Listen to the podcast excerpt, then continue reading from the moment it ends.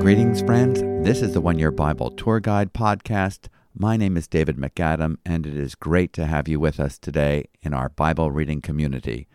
We have been making progress together as we are scaling the prophetic peaks of the Old Testament and fording the rivers of reason in the book of Hebrews, as the author proves how the person and work of Jesus Christ offers a better priesthood with a better sacrifice, a better covenant, and better promises than that which is offered in the foreshadowing figures of the Old Testament Judaism the angels, Moses, Joshua, and Aaron.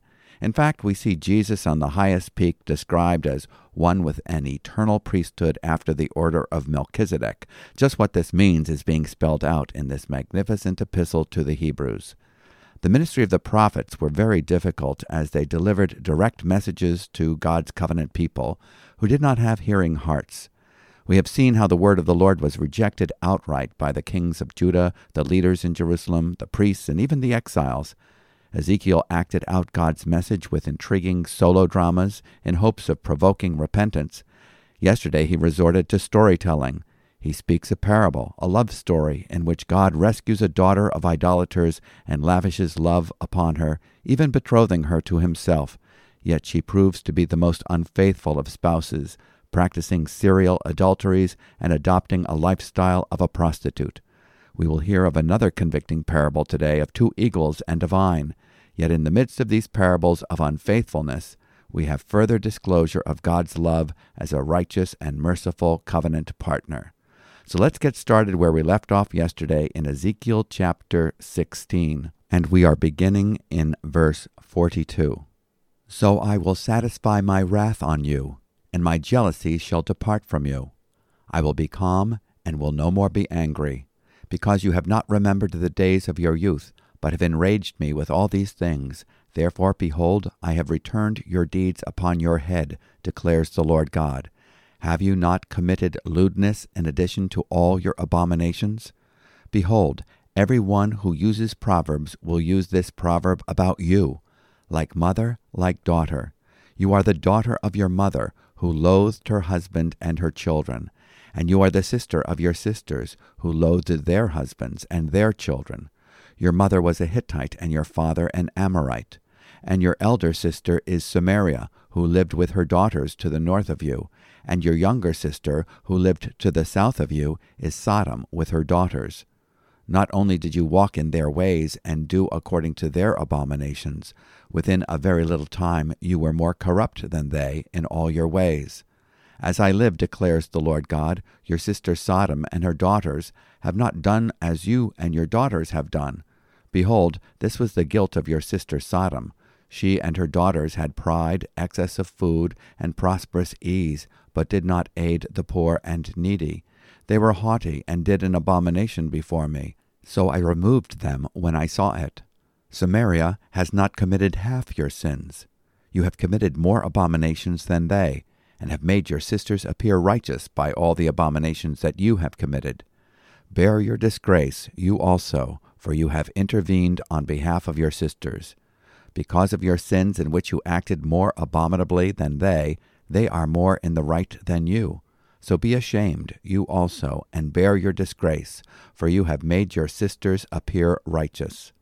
I will restore their fortunes, both the fortunes of Sodom and her daughters, and the fortunes of Samaria and her daughters, and I will restore your own fortunes in their midst, that you may bear your disgrace, and be ashamed of all that you have done, becoming a consolation to them. As for your sisters, Sodom and her daughters shall return to their former state, and Samaria and her daughters shall return to their former state, and you and your daughters shall return to your former state. Was not your sister Sodom a byword in your mouth in the day of your pride, before your wickedness was uncovered? Now you have become an object of reproach for the daughters of Syria and all those around her, and for the daughters of the Philistines, those all around who despise you. You bear the penalty of your lewdness and your abominations, declares the Lord. The Lord's everlasting covenant. For thus says the Lord God, I will deal with you as you have done you who have despised the oath in breaking the covenant. Yet I will remember my covenant with you in the days of your youth, and I will establish for you an everlasting covenant. Then you will remember your ways and be ashamed when you take your sisters, both your elder and your younger, and I will give them to you as daughters, but not on account of the covenant with you. I will establish my covenant with you, and you shall know that I am the Lord, that you may remember and be confounded, and never open your mouth again because of your shame when I atone for you all that you have done, declares the Lord God. Chapter 17 Parable of Two Eagles and a Vine. The word of the Lord came to me Son of man, propound a riddle, and speak a parable to the house of Israel. Say, Thus says the Lord God A great eagle, with great wings and long pinions, rich in plumage of many colors, came to Lebanon and took the top of the cedar he broke off the topmost of its young twigs, and carried it to a land of trade, and set it in a city of merchants. Then he took of the seed of the land, and planted it in fertile soil. He placed it beside abundant waters. He set it like a willow twig, and it sprouted and became a low spreading vine, and its branches turned toward him, and its roots remained where it stood. So it became a vine and produced branches and put out boughs. And there was another great eagle, with great wings and much plumage. And behold, this vine bent its roots toward him, and shot forth its branches toward him from the bed where it was planted, that he might water it. It had been planted on good soil by abundant waters, that it might produce branches and bear fruit and become a noble vine. Say, Thus says the Lord, Will it thrive? Will he not pull up its roots and cut off its fruit, so that it withers, so that all its fresh sprouting leaves wither? It will not take a strong arm or many people to pull it from its roots. Behold, it is planted. Will it thrive?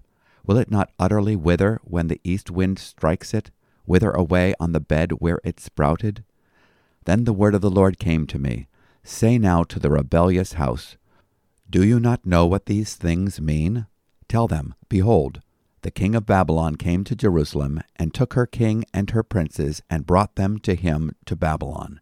And he took one of the royal offspring, and made a covenant with him, putting him under oath, the chief men of the land he had taken away, that the kingdom might be humble and not lift itself up, and keep his covenant that it might stand.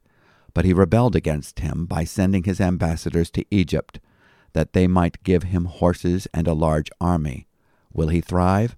Can one escape who does such things? Can he break the covenant and yet escape? As I live, declares the Lord God, surely in the place where the king dwells who made him king, whose oath he despised, and whose covenant with him he broke, in Babylon he shall die. Pharaoh with his mighty army and great company will not help him in war, when mounds are cast up and siege walls built to cut off many lives. He despised the oath in breaking the covenant, and behold, he gave his hand and did all these things. He shall not escape. Therefore, thus says the Lord God As I live, surely it is my oath that he despised, and my covenant that he broke. I will return it upon his head. I will spread my net over him, and he shall be taken in my snare, and I will bring him to Babylon, and enter into judgment with him there for the treachery he has committed against me.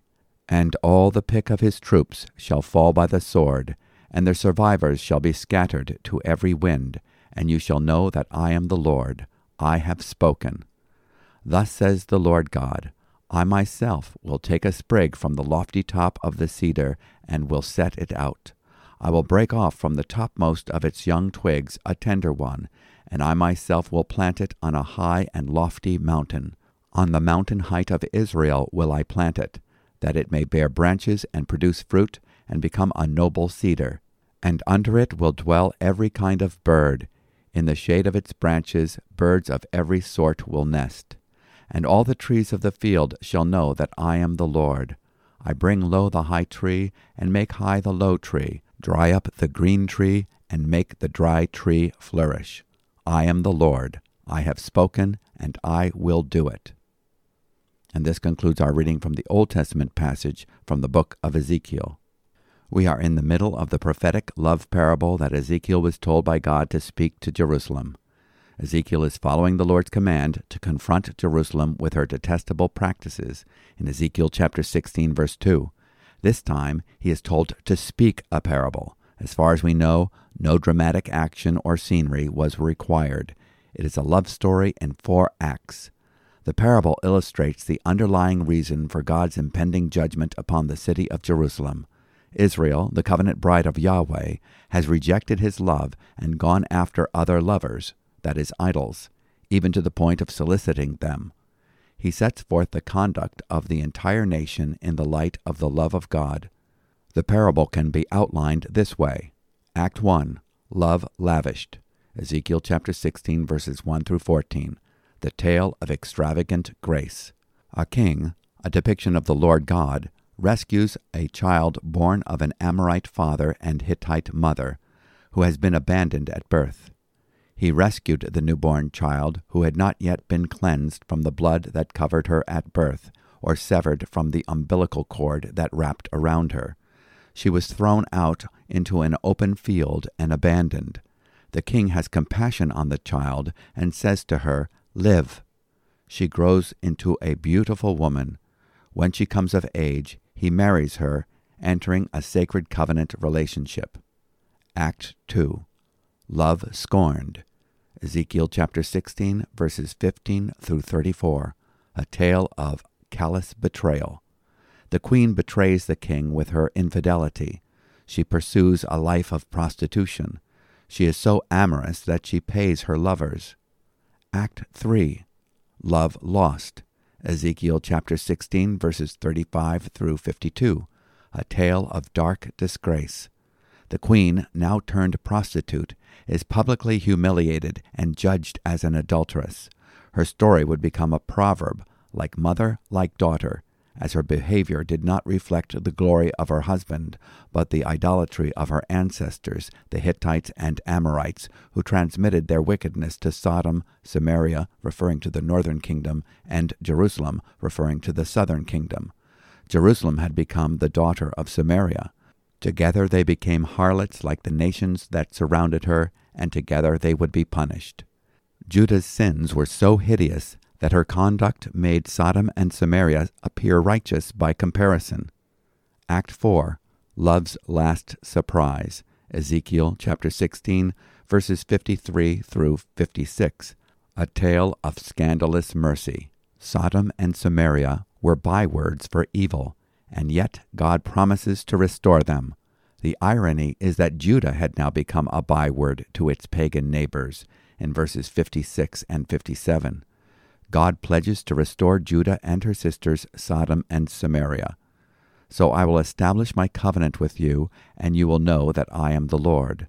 Then, when I make atonement for you for all you have done, you will remember and be ashamed, and never again open your mouth because of your humiliation, declares the sovereign Lord.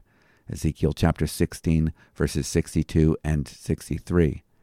In chapter 17, the word of the Lord comes to Ezekiel again. This time, the Lord gives Ezekiel the parable about a great eagle, Nebuchadnezzar, who had powerful wings, that is, armies, and plumage, an impressive kingdom. It was taking hold of a cedar tree, Judah, and breaking off the top of it, representing Judah's king Jehoiachin and the nobles. It carried the top branch to a land of merchants, that is Babylon, it also takes some of the seed of the land, Jehoiachin's cousin Zedekiah, and puts it in fertile soil. Nebuchadnezzar makes Jehoiachin's cousin his vassal as king of Judah. The seed, that is Zedekiah, grows into a lowly vine rather than a mighty cedar. The vine flourishes as long as it is subject to the eagle. However, there is another eagle with powerful wings and impressive plumage Egypt, in Ezekiel chapter 17, verse 7. The vine stretches forth its branches to him for water. Will it thrive? No. The Lord predicts that it will be uprooted and stripped of its fruit so that it withers. The stretching forth of the vine to get water from the second eagle is a picture of Zedekiah rebelling against Nebuchadnezzar and sending forth his envoys to Egypt to get help in his stand against the Babylonians. This rebellion will fail, and Zedekiah will die in Babylon. All these events are part of God's net that he is spreading to catch his people who have broken his covenant and bring them to judgment in Babylon. But the parable does not end there. A happy ending is predicted. A remnant of God's people will be restored, and furthermore, they will be planted on a much higher elevation, a lofty mountain representing the kingdom of the Messiah. This tree will flourish and provide shelter for birds of all kinds, every nation. In Ezekiel chapter 17, verse 22, Thus says the Lord God, I will also take a sprig from the lofty top of the cedar and set it out. I will pluck from the topmost of its young twigs a tender one, and I will plant it on a high and lofty mountain. And then in verse 24, all the trees of the field will know that I am the Lord. I bring down the high tree, exalt the low tree, dry up the green tree, and make the dry tree flourish. I am the Lord. I have spoken, and I will perform it. Now let's move on to our next stop in our Bible reading tour to the New Testament book of Hebrews, chapter 8, and we will read from verse 1 to verse 13. Hebrews chapter 8 Jesus, High Priest of a Better Covenant. Now, the point in what we are saying is this We have such a high priest, one who is seated at the right hand of the throne of the majesty in heaven, a minister in the holy places in the true tent that the Lord set up, not man. For every high priest is appointed to offer gifts and sacrifices, thus it is necessary for this priest also to have something to offer. Now, if he were on earth, he would not be a priest at all, since there are priests who offer gifts according to the law. They serve a copy and shadow of the heavenly things.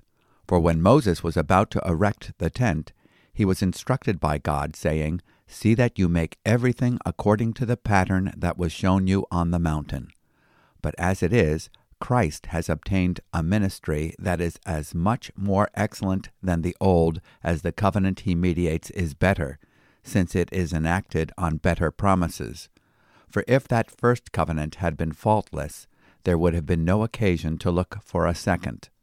For he finds fault with them when he says, Behold, the days are coming, declares the Lord, when I will establish a new covenant with the house of Israel and with the house of Judah, not like the covenant that I made with their fathers on the day when I took them by the hand to bring them out of the land of Egypt. For they did not continue in my covenant, and so I showed no concern for them, declares the Lord. For this is the covenant that I will make with the house of Israel after those days, declares the Lord.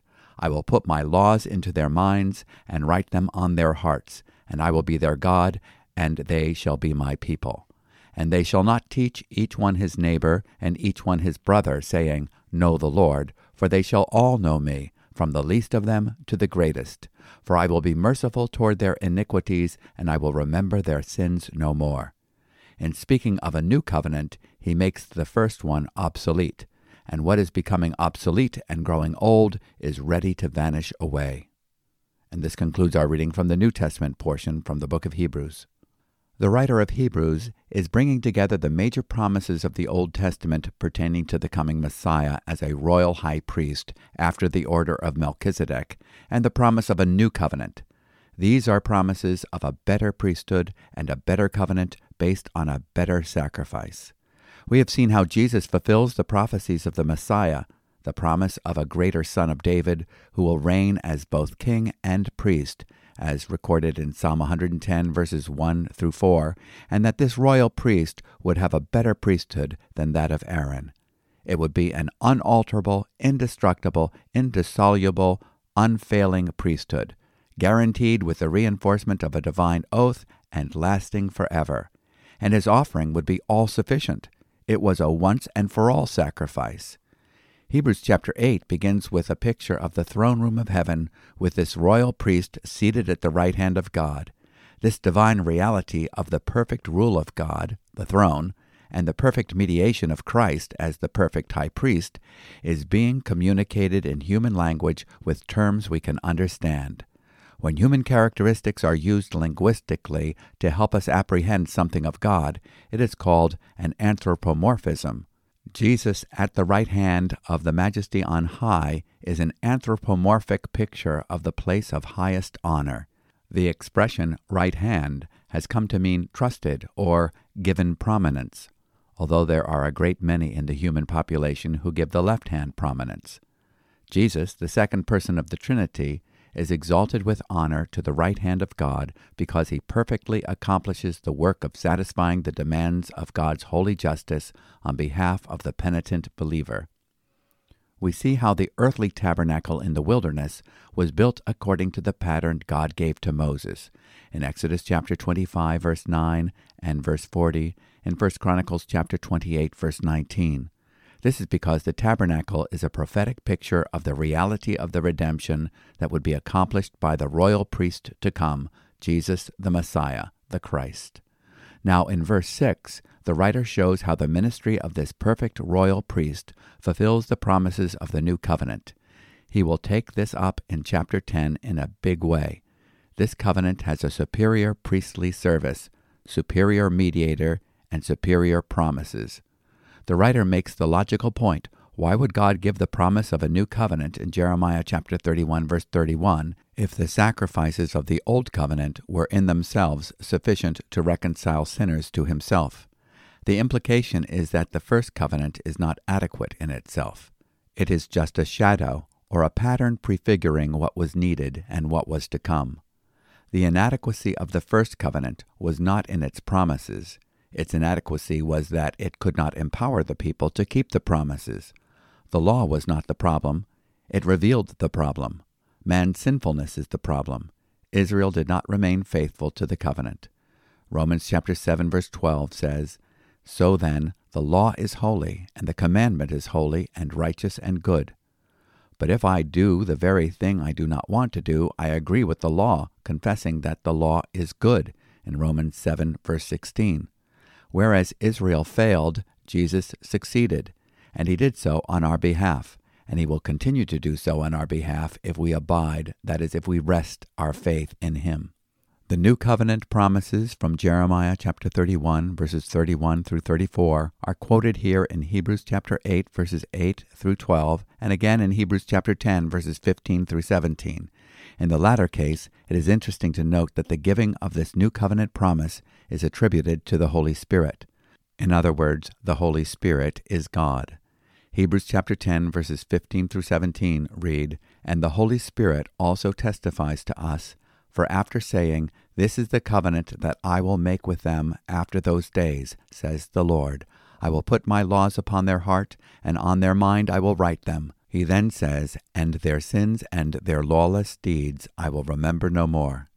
In the new covenant, the lawgiver becomes the lawkeeper, ruling the heart of the believer. The Holy Spirit mediates the truth and life of Christ to the believer. Notice the better promises. Number one, I will put my laws upon their heart.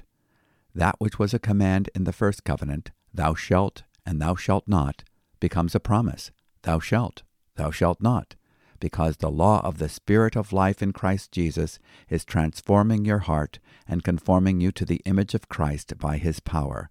I can do all things through him who strengthens me.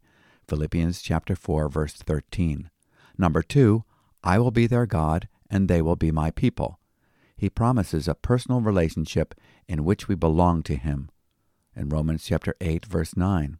Number 3, all will know me an intuitive knowledge of God, not just knowledge about God, will be imparted to all people from every walk of life and all nations, neighbors as well as brothers, through the indwelling Holy Spirit who illuminates the Word of God to our understanding. Number four, for I will forgive their wickedness and remember their sins no more. The reconciliation will be based upon the perfect propitiation of Christ's offering on the cross, in which the wrath of God was removed from the sinner and the righteousness of God was imputed to him in Christ Jesus. Now it's time to move on to our next stop in our Bible reading tour, the Bible's songbook, the book of Psalms, and we're reading Psalm 106, verses 13 through 31. Psalm 106, verse 13. But they soon forgot his works they did not wait for his counsel, but they had a wanton craving in the wilderness, and put God to the test in the desert. He gave them what they asked, but sent a wasting disease among them. When men in the camp were jealous of Moses and Aaron, the Holy One of the Lord, the earth opened and swallowed up Dathan. and covered the company of Abiram. Fire also broke out in their company. The flame burned up the wicked. They made a calf in Horeb and worshipped a metal image. They exchanged the glory of God for the image of an ox that eats grass. They forgot God, their Savior, who had done great things in Egypt, wondrous works in the land of Ham, and awesome deeds by the Red Sea. Therefore he said he would destroy them, had not Moses his chosen one stood in the breach before him to turn away his wrath from destroying them. Then they despised the pleasant land, having no faith in his promise. They murmured in their tents, and did not obey the voice of the Lord. Therefore he raised his hand and swore to them that he would make them fall in the wilderness, and would make their offspring fall among the nations, scattering them among the lands. Then they yoked themselves to the Baal of Peor, and ate sacrifices offered to the dead.